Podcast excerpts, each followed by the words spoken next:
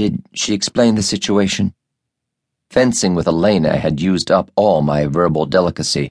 Abruptly, I replied, Your husband's in jail for murder, and you want to hire me to defend him. When she spoke again, she matched my abruptness. Yes, that's right. I put my feet up on the bed and glanced out the window toward Alamo Square, the small park that gave the inn its name. A couple of joggers came to a slow stop. One of them was Josh, and the other was Kevin Riley, the bridegroom to be. Josh stripped off his blue singlet, and even from here, I could see how thin he was. Henry? I'm sorry, Mrs. Windsor, I didn't hear you. I was asking whether you were available. I practice in Los Angeles now, I said, looking away from the window. Unless there's some special reason you want to hire me, it would be inconvenient for all of us. There isn't a lawyer in town who'll touch the case. Why not? The Windsors aren't exactly sharecroppers. It's not a matter of money, she replied contemptuously. They don't have the guts to stand up to the publicity. Has there been that much? I'd think that the family could contain it. You have a very exaggerated idea of the family's influence, she said tartly, and you don't understand what's going on here. Then you'd better explain it, I said, impatient with her peremptory tone. I don't know exactly where to start, she said more softly. Paul's been arrested before. Did Elena tell you that? Yes, on child molesting charges.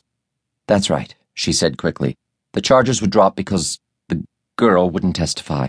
Everyone thought we pressured her, but that isn't true. Anyway, the whole thing was a scandal. When Paul was arrested this time, all that came up again. But it's even more complicated than that. What else? I asked, hearing Kevin and Josh's voices in the hall. Paul's father owned a construction company. Yes, I remember, I replied. Windsor Construction was big business in our little town. Mark took it over and expanded it into development. You wouldn't believe how much the town has grown, she added. A lot of it's Mark's doing. There's always been talk about whether he was going about it in a strictly legal way. Mark? I was incredulous. You've been away a long time, she replied dryly.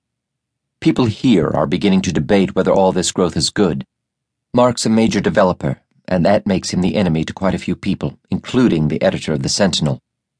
The door was thrown open and Josh bounded into the room, saw that I was on the phone and froze for a second, then tiptoed toward me and kissed my forehead, dripping sweat on my shirt. He moved away, but I reached out and gripped his arm. He looked back, smiled, and pointed toward the bathroom. I let him go. A moment later, I heard him run the shower. What does this have to do with Paul? As I said, the editor of the paper is anti development, she replied. He led a campaign to put a no growth proposition on the ballot in November.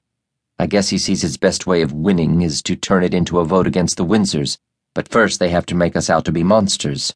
You'd think she said scornfully. We were the Marcoses or the Duvaliers. And Paul is caught in the crossfire? Yes. The funny thing is that Mark and Paul have their own problems. Or did you already know they hate each other? What I know about the Windsors is twenty years out of date. We need your help, Henry. Can you see that?